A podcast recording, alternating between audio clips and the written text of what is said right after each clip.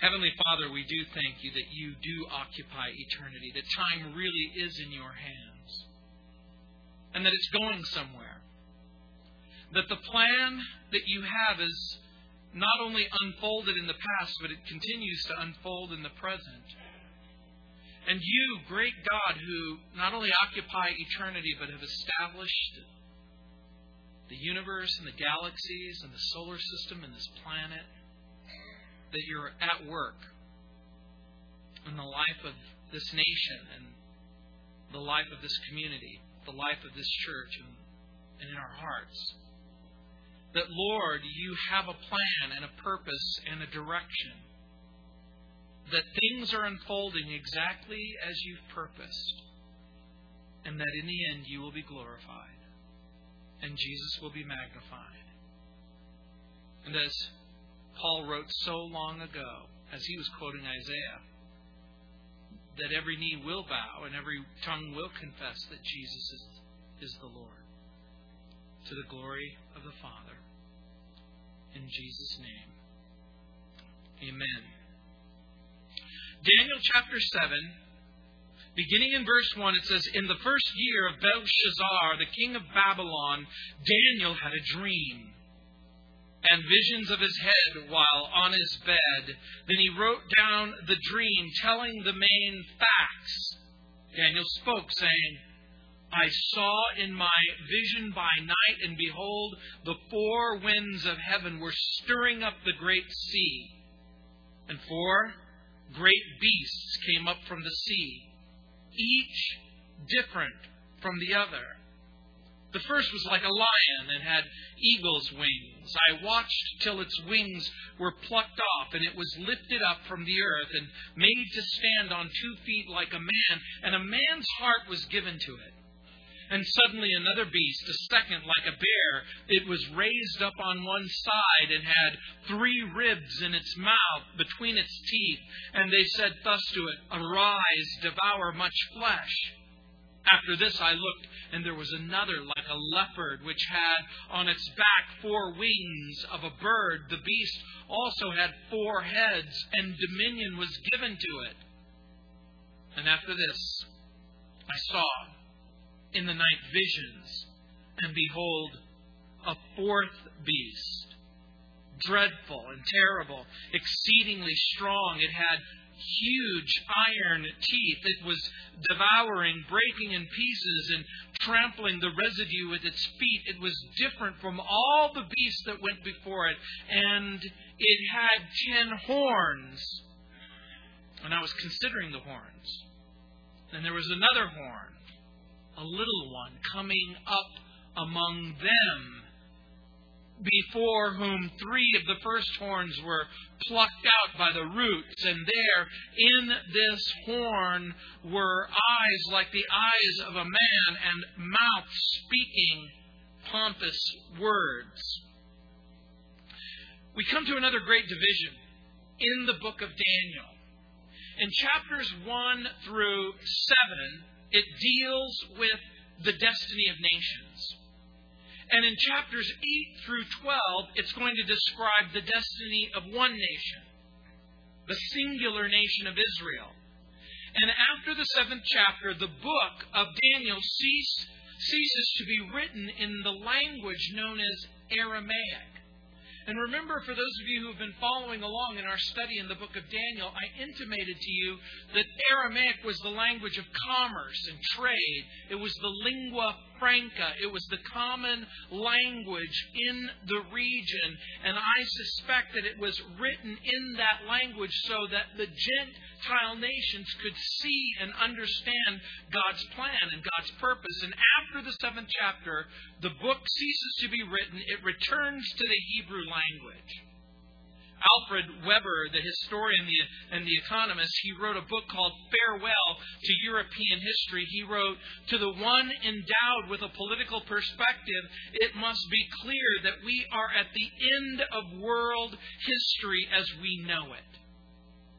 For those of you who watch the History Channel, and for those of you who like to go back in time and see how things have unfolded in the past, it isn't uncommon to ask and answer the question How close to the end of human history are we? At what point will the Gentile governments cease? And again, when you stop and you just pause just for a moment and you think about the presence of nuclear weapons in Pakistan, in India, in North Korea, and China, and then very soon in Iran, it doesn't seem far fetched that self destruction is right around the corner. And what will happen to the final outcome of the nations in the world in which we live? Now, when I first thought about Pakistan and then India having nuclear capability, something inside of me said, you know, it's just wrong for people who believe in reincarnation to have nuclear weapons. It just doesn't make sense to me. How close are we? Stay tuned. According to Dr. John Walvoord of Dallas Theological Seminary, he writes that the seventh chapter of Daniel provides what he calls the most comprehensive and detailed prophecy of future events that you will find anywhere in the Old Testament. By the way, Dr. John Walvoord actually preached behind this pulpit. I traded a Glock 45 for this pulpit, and I think I made a good deal. It's a, it's a distinguished pulpit. A lot of famous people have have preached behind this pulpit, but Dr. John Walvoord is one of them. The problem with the prophecy is it's not linear or chronological. Now, the first six chapters of Daniel were in historical chronological order, but it's not true from chapter 7 and 8 and 9 and 10 and 11. I don't know if you've ever seen a movie where it has flashbacks and flash forwards and flashbacks and flash forwards, and you go, I'm getting confused. Where are we at in the timeline? Well, Daniel's four visions take place over a 22 year period of time. And in chapters 1 through 6, Daniel has interpreted the dreams of others. But in chapter 7, this dream that he has, it will be interpreted by the angel of the Lord in chapter 2, the dream of Nebuchadnezzar was of human history, and it was from a human perspective. You'll remember in Daniel chapter 2, he saw the vision of the statue with the head of gold, and the chest of silver, and the belly of bronze, and the legs of iron. But now we're going to see a new perspective. It's not the perspective of man looking at himself and considering his own circumstances, but it's the perspective of God. When Charles A. Beard, the famous historian, was asked if he could summarize the lessons of history in a single volume, he said, Not only can I do it in less than a single volume, I can do it in four sentences. He wrote, Number one, who the gods would destroy, they first make mad with power. Number two, the mills of the gods grind slowly, but they grind exceedingly small. Number three, the bee fertilizes the flower that it robs. And number four, when it's dark enough, you can see the stars. And the cycles come. And the cycles go. And now we see human history with God's eyes and the human beings and the civilizations of human beings are seen as ravenous, vicious beasts, devouring and being devoured by one another. And even though this prophecy might seem like a confusing cacophony of sights and sounds and animals and people and nations and events, if you'll pay close attention, you'll see that it's a collage of the Lord's sovereignty in the affairs of human history. And in that collage will be woven the promise of a Savior and the coming of a Christ a redeemer and a forgiver and a reconciler. In other words, all of this means that God has a plan and that history has a terminus, an end game, a final outcome. And from Daniel's perspective, that God is giving to him, it's, it's pushing closer and closer to a Messiah. And there is a sense of wonder that God would even reveal the future at all. And the Lord will do something more than just reveal the future. And this, if, if you don't get anything else, you need to understand this. The most important thing about Daniel is not the revelation of the future, but the revelation of Christ and the revelation of God. In other words, as you look into the future, you see the place of Jesus and the place that God has ordained. This is why this book, Daniel, has been called the revelation of the Old Testament. Now, the chapter that we're looking at can be divided into three sections. And each of the sections are going to begin with the phrase, I was looking, or I was watching, or I kept peering or gazing. The first section is comprised in verses 2 through 8, which we read. The second section is going to begin in verses 9 and 10 and 11. You'll note in verse 9, he says, I watched till thrones were put in place and the Ancient of Days was seated. We sang about that tonight. But we're going to look at that more next week. The final segment begins in verses 13 through 27. And if you look at verse 13, it says, I was watching in the night. And then look ahead again in verse 21, I was watching. The whole chapter is filled with vision, if you will. And what Daniel does is he repeats that phrase throughout the chapter I was looking, I was watching. I was looking and I was watching. He's inviting you to see what he sees. He's inviting you to enter into the sights and the sounds and the smell of the beasts as he begins to describe them. Have you, have you ever smelled a wet dog? You just go, there's a wet dog in here. You just know it. And that's exactly what Daniel is doing. He's, he's inviting you to see what it is that he sees. G.K. Chesterton wrote in a child's book Stand up and keep your childishness. Read all the pendants, creeds, and strictures, but don't believe in anything that can't be told in colored pictures. In other words, here's what he's doing he wants to paint a picture so that you can see it. By the way, Daniel is a book about colored pictures, vivid images. Many people read the book of Daniel and they're, and they're trying to figure out the specific unfolding of the end time events. They want to know what is it going to be like? When are we going to come to the end of the age? Are, is there a, really a rapture? Is there such a thing as a tribulation? When is the time of the end going to take place? And like armchair theological detectives, they see Daniel as a prophetic whodunit. It's this point that I should have had a CSI thing, you know, like CSI Miami, and have some screen go, you know, and you can hear the song, and we can try and figure out the crime scene here. They desperately want to know. They desperately want to know the identity of the little horn. They desperately want to know about the ten kingdoms. You know what's interesting? Daniel wants to know. I want to know. And we're going to see some things, hopefully.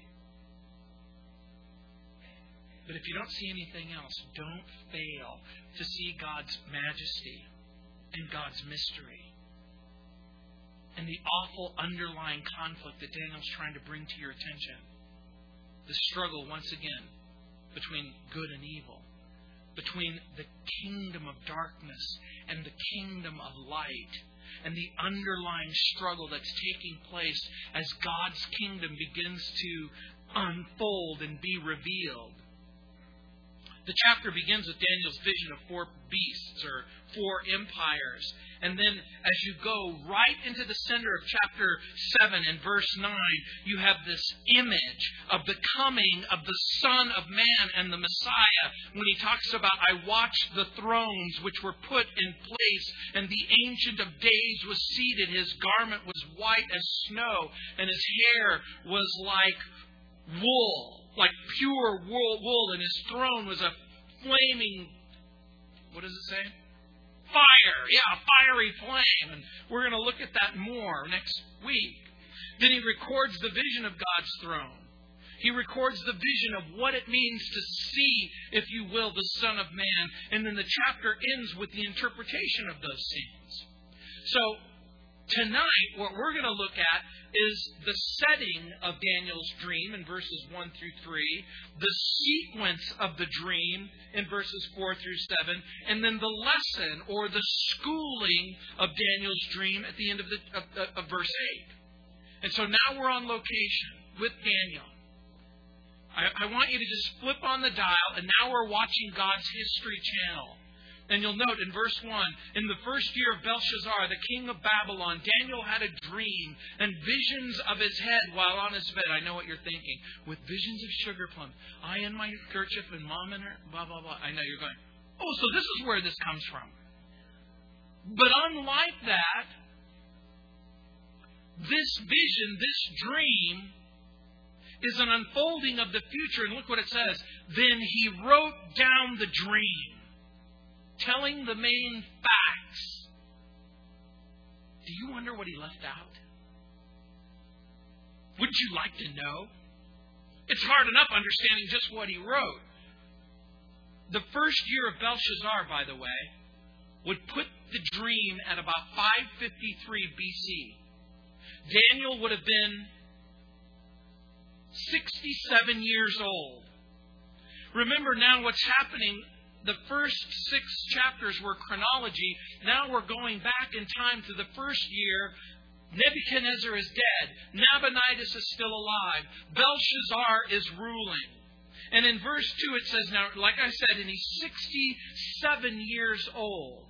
Daniel spoke in verse 2, saying, I saw in my vision by night, and behold, the four winds of heaven were stirring up the great sea. And right away, we see images and we think about things that we see elsewhere in the Bible.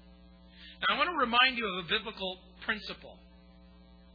One of the principles of biblical interpretation is that a symbol can never mean what it never meant.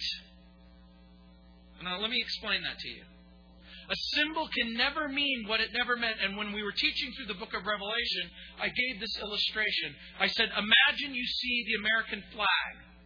And on that American flag, it is red, white, and blue. And on the field of blue, there are 50 white stars. And on the side, there are alternating stripes. There are 13 of them. Imagine you take that flag to Afghanistan or Iraq and you put it up on a pole and you see the American flag flying and you say to an Iraqi citizen, Can you tell me what those stars mean and those stripes mean? And someone might say, It stands for the great Satan and the oppression of the Western world. Is that what it means? What do those stars mean? They're the states. They're the 50 states in America.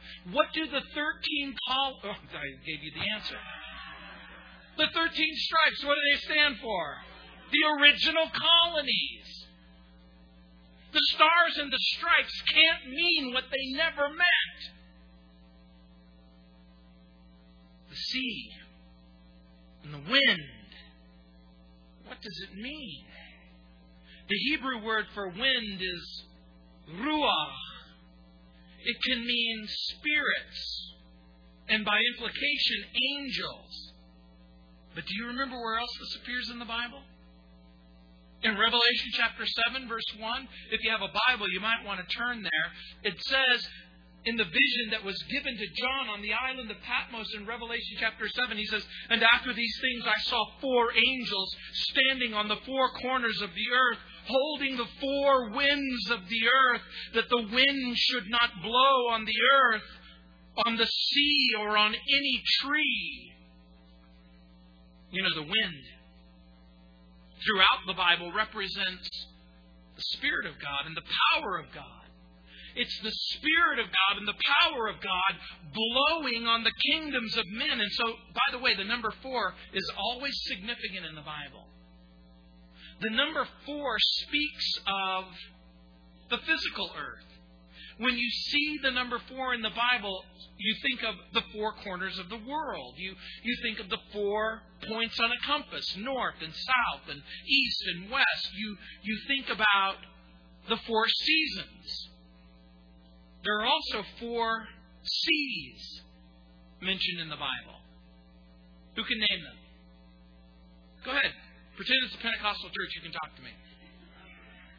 Sea of what? Sea of Galilee? The Dead Sea? The Mediterranean Sea? And the Red Sea. That's exactly right. Those are the four seas mentioned in the Bible. And the Great Sea invariably speaks of the Mediterranean rim. But the Great Sea can also mean peoples, nations. You've heard the expression, the sea of humanity. And here I suspect Daniel is making reference to the people specifically around the Mediterranean rim and the Mediterranean Sea. History and geography focuses on that area of land, but I want to give you just a tiny lesson in biblical geography because it's going to be important as we continue our study in the book of Daniel. When the Bible speaks of direction, it is always in reference to the land of Israel and the people of Israel. It's always in reference to Jerusalem and Judea. And so when the Bible speaks of geography and it talks about the north, it means north of Israel. And south, it means south of Israel. And east means east of Israel. And west means west of Israel. You want to know why? Because from God's perspective and His geography, He always sees Israel as the center of humanity on this planet. Do you remember when you were a kid growing up and you, you had history and geography and they would your teacher would pull down the map on the chalkboard. Well, some of you are, I guess, still in the age of computers, but many of you, unfortunately, like me, grew up, unfortunately, in the same circumstances. Way before the invention of personal computers, we would pull the map down on the chalkboard. Remember that? And in the center of the chalkboard was the United States of America. And so, understandably, we grew up to think that the United States of America was the center of the world, but it's not true. Israel is the geographic center of God's plan. The place that my friend Joel Rosenberg calls the epicenter. That this world is God's world, and that place is God's place. And look at verse 3 and four great beasts came up out of the sea, each different from the other. And so he's talking about civilizations and kingdoms of humanity that emerge from this great sea of humanity. And by the way, in Revelation chapter 13, we see that image repeated. In Revelation chapter 13, we see two beasts coming out of the sea. One is the false prophet, one is the Antichrist. And the sequence is very important. You'll note when it says in verse 3, and four beasts came up from the sea. Note carefully the expression, each distinct. That's the meaning. In the original language, when it says each different from another, we're left with, with this impression. Each of the beasts represent a chronology of kingdoms. And here's what we already know the chronology of kingdoms has already been established in Daniel chapter 2. Remember what I said the head of gold, the chest of silver, the belly of bronze, the legs of iron. And so the head represented Babylon, the chest, the Medes and the Persians, the belly of bronze, Greece, the legs of iron, the Roman Empire. But chapter 7 follows the same sequence, but again from a different vantage point. From the perspective of God, who sees the nations for what they really are and what they're trying to accomplish. And so the Lord begins to write a storyboard of the future as it unfolds. And look at verse 4. The first was like a lion and had eagle's wings. I watched till its wings were plucked off, and I was lifted from the earth and was and was lit, it was lifted from up from the earth and made to stand on two feet like a man, and then a man's heart was given to it. Now the lion is the king of beasts, and the eagle is the king of birds. And the national symbol of Babylon was a winged lion. And so in this vision, everyone would have understood what this meant. The wings represented how quickly Babylon was able to conquer her neighbors. The first kingdom combined both majesty and cruelty and strength and power. And in Jeremiah chapter 49, verses 19 through 22, the eagle and the lion are used to describe the coming kingdom of Nebuchadnezzar. And then Daniel notes the plucking of the wings and it was made to be lifted from the earth and to stand on two feet like a man with a man's heart. And you'll remember that's exactly what we've already seen earlier in the book of Daniel.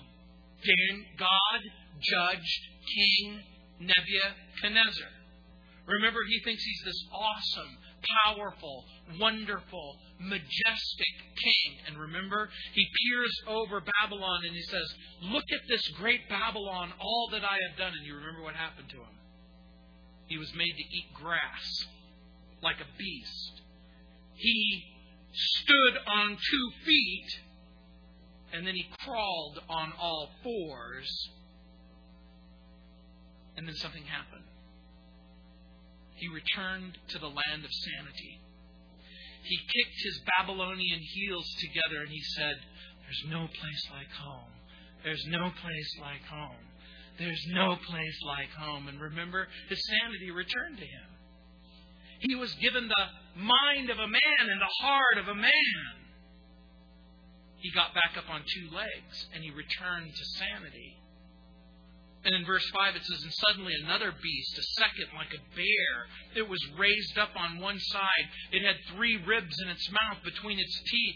And they said thus to it, Arise, devour much flesh. Now, again, for those of you who love the Bible and study the Bible, there are 13 references to bears in the Bible. And each time bears are mentioned in the Bible, they're always mentioned in the context of being violent, unpredictable, ferocious, and insatiable. When I was growing up, I didn't read about the images of bears in the Bible. I saw bears on cartoons. Yogi Bear. Remember Yogi? Hey, boo boo. But even our cartoon friend, remember what he would always say?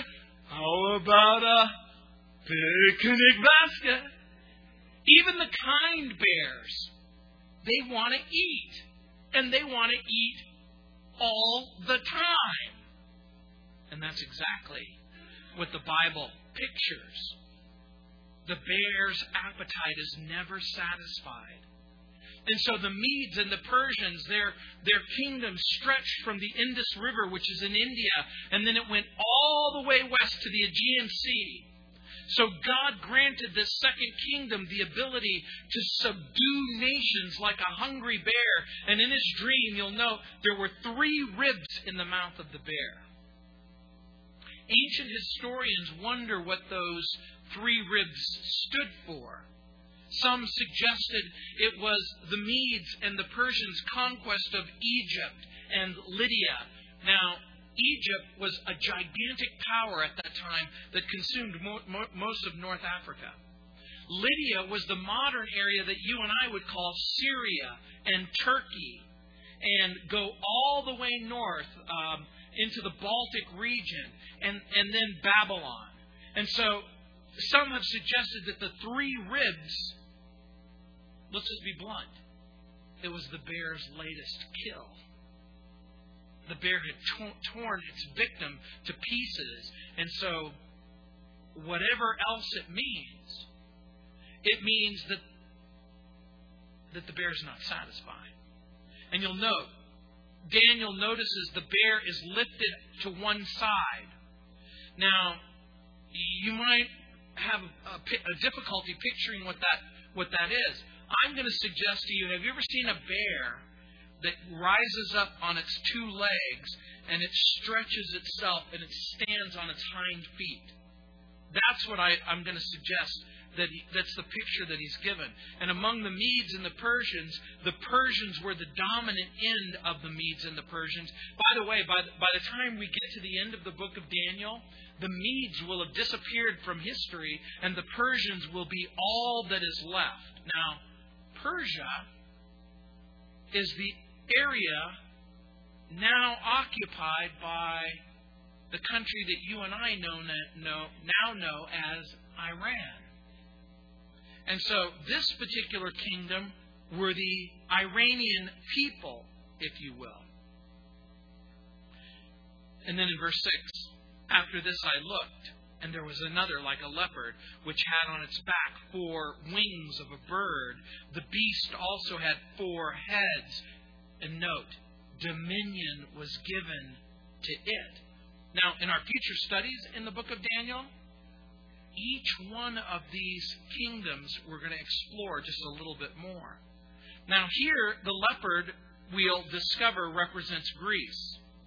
The leopard can run at incredible speeds. For those of you who love Animal Planet or the History Channel, you'll discover that the leopard is very, very fast. But guess what else the leopard is known for? It's cunning, it's cruelty. And there's a saying in the Bible about leopards. What is it that makes, what is it almost impossible for a leopard to do? Change its spots. That's exactly right. So there's a continuity. Leopards have an ever present thirst for blood. Now, this is the empire of Alexander the Great, and those of you who are familiar with history, you know history bears witness to the fact that Persia was humbled by Greece. There was a man named Socrates, and he taught a man named Plato. And Plato taught a man named Aristotle. And Aristotle taught a man named Alexander the Great, and he grew up and he conquered the entire world. The leopard had four heads. Now, again, history tells us that when Alexander the, the Great marched through the Dardanelles, he conquered the area that you and I call Palestine, and then Egypt, and then he went through the area of Afghanistan, went all the way to India. At the age of 27, he weeps at the river Indus because there's no more worlds to conquer. He returns to Babylon, and at the age of 30, gets roaring drunk catches pneumonia, gets ready to die, the generals gathered around because he had no heir, and they said, Who do you want us to give the kingdom to? And he said, Give it to the strong. And the empire was divided into four geographic regions, controlled by four Greek generals Ptolemy, Seleucus, Lysimachus, Cassander, Greece and Macedonia were controlled by Cassander and Antipater. Thrace and Asia Minor was controlled by Lysimachus, who was also Alexander the Great's bodyguard. Syria and Babylon and much of the Middle East was controlled by Seleucus Nicator. Egypt and Palestine were controlled by Ptolemy the first, Soter, who becomes the ancestor of Cleopatra the seventh. And much of the rest of the book of Daniel is going to be talking about the motions that take place between these kingdoms. What, but what is remarkable is, again, God sees the unfolding of all of this hundreds of years before it happens. Daniel mentions like a leopard which had four wings of a bird. The beast had four heads, and dominion was given to it. Do you realize that Alexander the Great had 35,000 soldiers? The king of Persia had between 200,000 and 300,000 soldiers. And in a brilliant strategy that combined guts and gall, and make no mistake about it, a miracle, Alexander subdued the Persian Empire. You know what the Bible teaches? That even though he was clever, and even though he was handsome, and even though he was knowledgeable, even though he was brilliant, God gave dominion to Alexander. Alexander was subject to the will of God. Alexander was subject to the plan of God.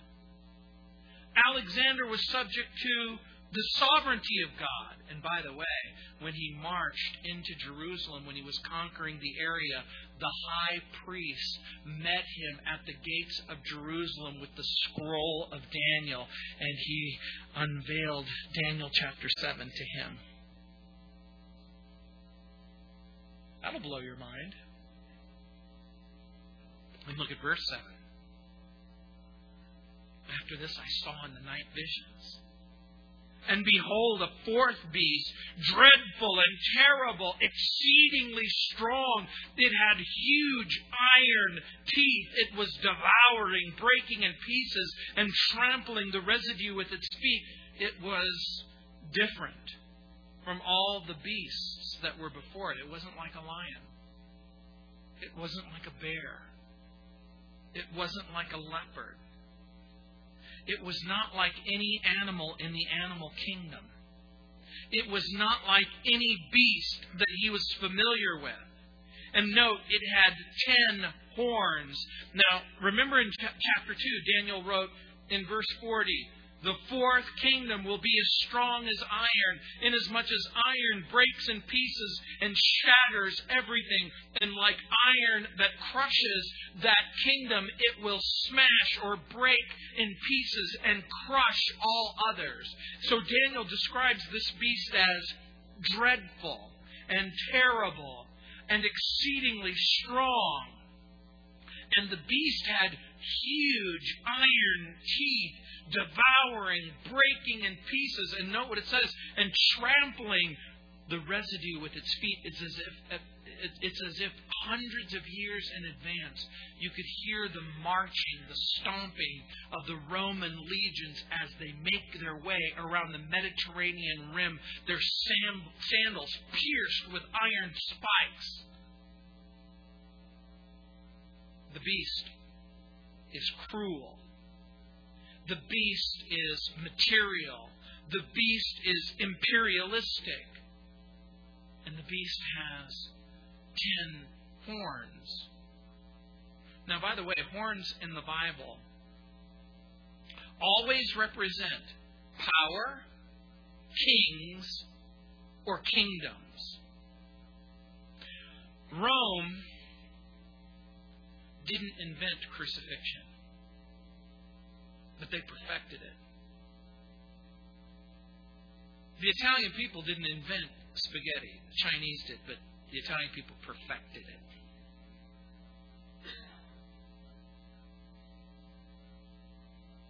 When it came to crucifixion and torture and cruelty, no one matched Rome. The victim hung with iron nails, like daggers, like teeth. Rome crucified Jesus.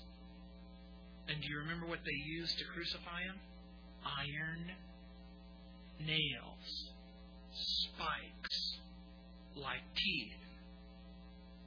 Rome crucified Jesus. Rome beheaded Paul.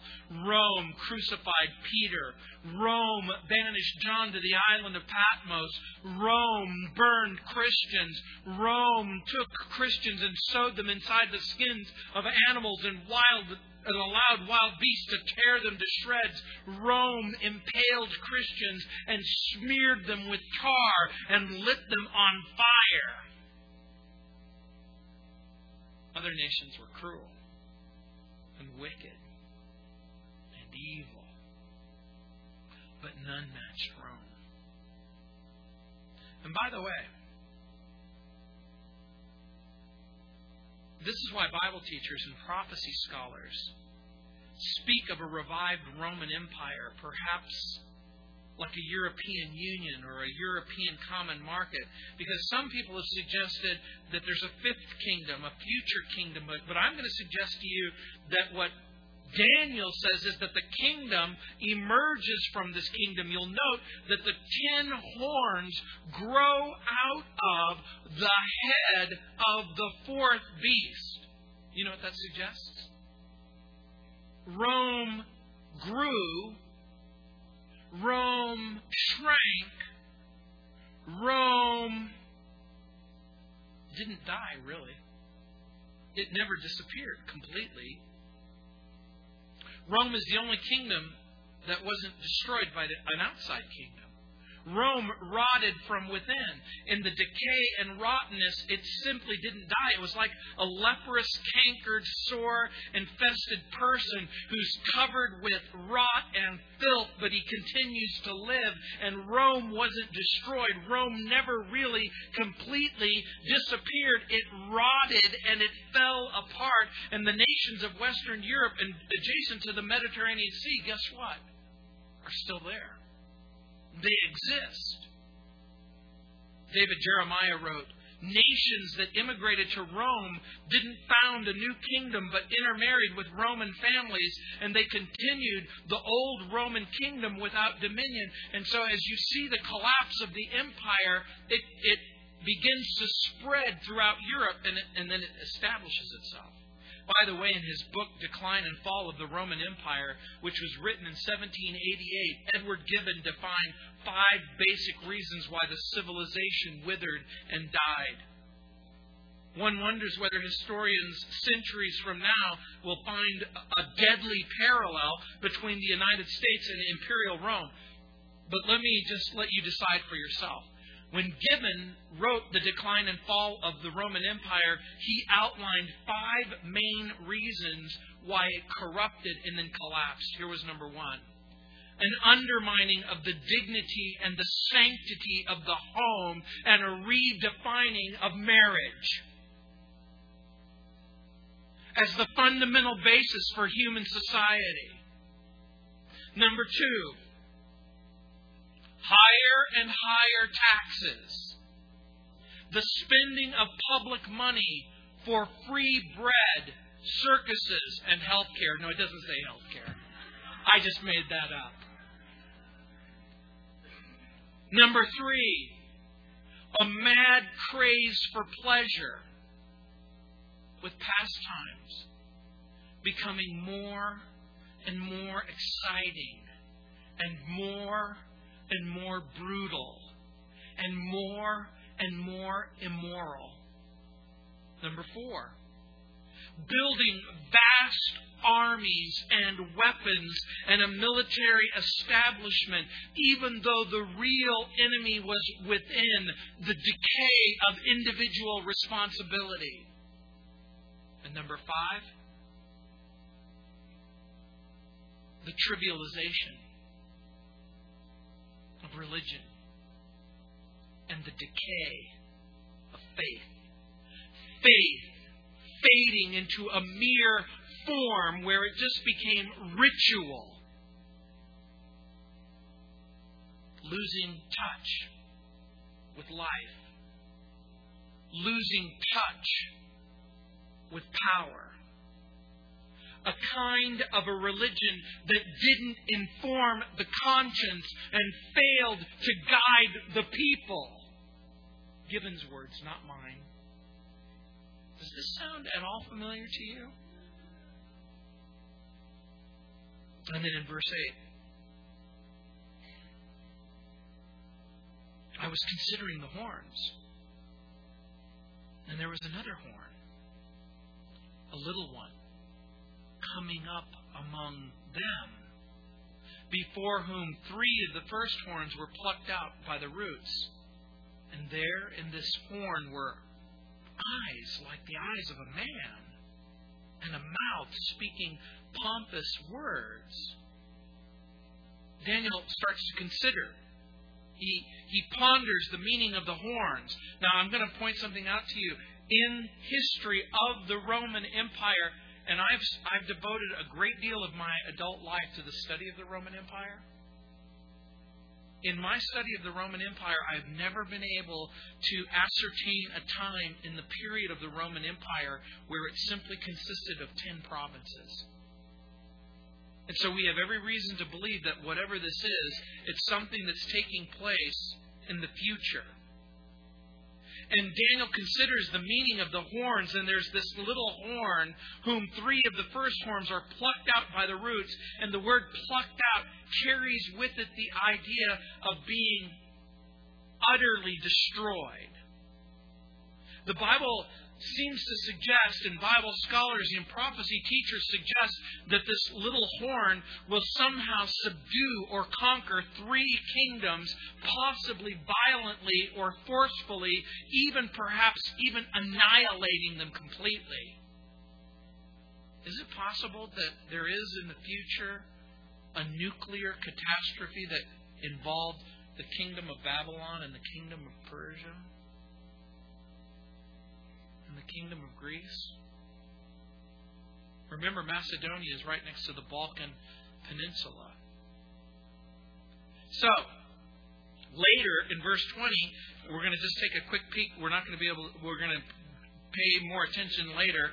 And the ten horns that were on its head, and the other horn which came up before which three fell, namely that horn which had eyes and a mouth, which spoke pompous words, whose appearance became greater than the rest of his fellows. As we continue our study in the book of of, Revel, uh, of the book of Daniel, in this particular chapter, we're going to see this little horn grows larger and larger and larger He's able to conquer three of them and then use sheer power to subdue the rest of the nations, and then he brings them under his own control and subjugation. It's a picture of world domination. Is this horn that has eyes like a man and speaks pompous words, is this little horn a king? Or is it a kingdom? Is it a king kingdom. Now we go back to what I talked about the biblical principle that a symbol can never mean what it never meant. And eyes in the Bible always speak of a human being. The eyes of the of the human, you've heard that the eye is the is the is the gate to the soul. And I'm going to suggest to you that this little horn is a man. And the man is dominated by pride and self will, that this man has messianic complexes. We're left with the impression that whoever this man is, he's on his own. He's completely apart from God. He is detached and separated from God and even believes that He is God. The words are pompous because they're spoken by someone completely who believes that He is God. And we already know that when a man pretends to be God, there's an inevitable showdown, a conflict that takes place between the true God and the pretender. The reason why this is important to you, I'm going to take you to a place that you probably don't want to go. But whenever you act independently from God, whenever you speak independently from God, whenever you detach from God, you're playing the role of the Antichrist. No wonder in the New Testament it says, there will be many antichrists. But this conflict, this showdown between the true God and the pretender God will begin to unfold. And by the way, the scene changes as if this is an unfinished portrait. The portrait will be painted sooner than later In the Bible, the little horn has many titles. He's called the willful king in Daniel chapter 11, verse 36. He's called the man of sin in 2 Thessalonians chapter 2, verse 3. He's called the son of perdition in 2 Thessalonians chapter 2, verse 3. He's called the wicked one in 2 Thessalonians chapter 2, verse 8. He's called the beast. Don't you find that interesting? In Revelation chapter 11, verse 7. He's called the sum and the substance of that which is detached from his own humanity. It's not fair to call him a human because human beings are made in the image of God. Later, we're going to discover the Antichrist will be an intellectual genius. Daniel 8:23. An oratorical master, Daniel chapter 11 verse 36. In the Bible, he is seen as a political, a commercial, a military, and a religious genius. So if you're wondering if Barack Obama is the Antichrist, hate to disappoint you, he doesn't fit the bill. And in all fairness, John McCain doesn't fit the bill. Henry Kissinger doesn't fit the bill. George W. Bush doesn't fit the bill. Genius is not the first word that comes to my mind when I think of our president. And let me tell you something. Whoever this person is, and whenever this person comes, he will have all of those qualities he will control the Western Bloc nations, according to Revelation chapter 17, verse 12. He will create a mechanism of conflict and then peace. In Daniel chapter 9, verse 27, he will create an uncertain peace. But that's for a future study. So, where is the world going? Wherever it's going, and remember what it says, it talks about ten horns. A lot of people have wondered what that means, and I'm going to suggest what I think it means. I think it means regions, specific zones. That there will be ten zones on the planet Earth those zones will have two large distinctions. It might be as simple as north and south, it might be as simple as east and west. And I'm going to suggest to you that whoever this coming world leader is, when there's a global governance, the planet itself will be divvied up into ten regions, and one of those regions will produce the Antichrist. He will subdue three of those other regions, and with the sheer force of his will, he'll unite the planet. And I believe that there's really only one thing that could create a mechanism for a global governance and a world federation. In my view, it's a global catastrophe. And that global catastrophe might come in the form of what I believe is the rapture of the Church of Jesus Christ, where millions of people suddenly disappear could it be some other global catastrophic mechanism? Perhaps. But you know what this means? Whatever else the future holds, we're not going to be hit by a meteor from outer space and incinerated. There's not going to be a pulsar that explodes and destroys the planet. God says it won't happen while the civilization of the ten kingdoms remains intact, Jesus will return. In other words, civilization must unfold the way that the Bible claims. And then Jesus will return. And by the way, the world will remain in some kind of form until Jesus Christ returns. So, what's the ultimate end? Well, we know that the Antichrist will be crushed by the Lord Jesus Christ at the Battle of Armageddon in Revelation chapter 19. We know that he'll be thrown into the lake of fire, Revelation 19:20.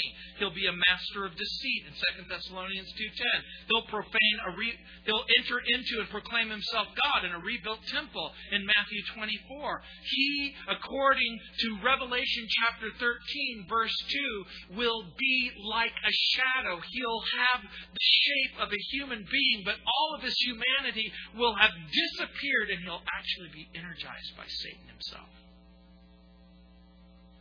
So, what do we learn? Whatever else happens, human progress will not result in a utopia. Things are not going to get better and better. They're going to get worse and worse. The Bible teaches that there's a purpose and a direction.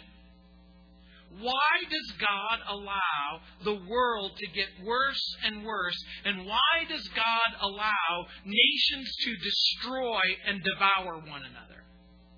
I'm going to give you just a little hint. And, and it's an incomplete answer. But I think in part it's because God wants to demonstrate that the cruel and ultimate failure of human beings to govern themselves and their utter inability to rule in a world that God has created. Have you ever met a single government that longed for and loved the appearing of Jesus Christ? Can you imagine if I ran for office and then got elected and I said something like this. I, and at my inaugural speech, I said, I believe that the Lord Jesus Christ is going to return very soon. What would happen? That's exactly right. CNN, CBS, Fox News. Gino Geraci says he believes that Jesus could come back at any moment.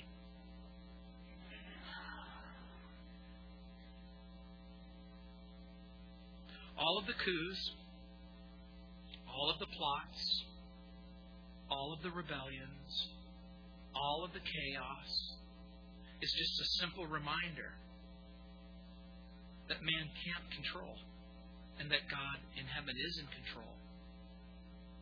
And as you see things spiraling, spiraling, remember, remember, remember, one day King Jesus will come and he's going to make everything right.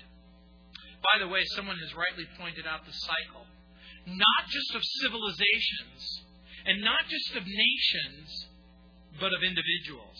Listen. We go from bondage to spiritual faith. We go from spiritual faith to great courage. We go from great courage to liberty, from liberty to abundance, from abundance to selfishness, from selfishness to complacency, from complacency to apathy, from apathy to dependency, from dependency back to bondage. And the cycle begins again. Could very well be that bondage is the one thing that will create spiritual faith. That there will come a fundamental commitment that slavery is not a good thing and freedom is a great thing. And the Bible teaches that the greatest slavery that we face is not an economic disaster, but rather it is the slavery to sin and the liberation that comes in the person of Jesus Christ as we experience grace and mercy and hope and faith and freedom. Look around you. Where are we? Is it bondage? Is it spiritual faith? Is it courage? Is it liberty? Is it abundance? Is it selfishness? Is it complacency? Is it apathy? Is it dependence? Where are you in the journey? Maybe God is trying to awaken you, not just to a new way of thinking but a new way of living and a new way of loving and a new way of becoming an effective tool in the hands of an eternal God as you make a difference in your family and in your church, in your community. History is going somewhere. But where it will eventually end, I guarantee you, it's when the nations look up and say, Maranatha. Even so, come quickly, Lord Jesus. Let's pray. Heavenly Father.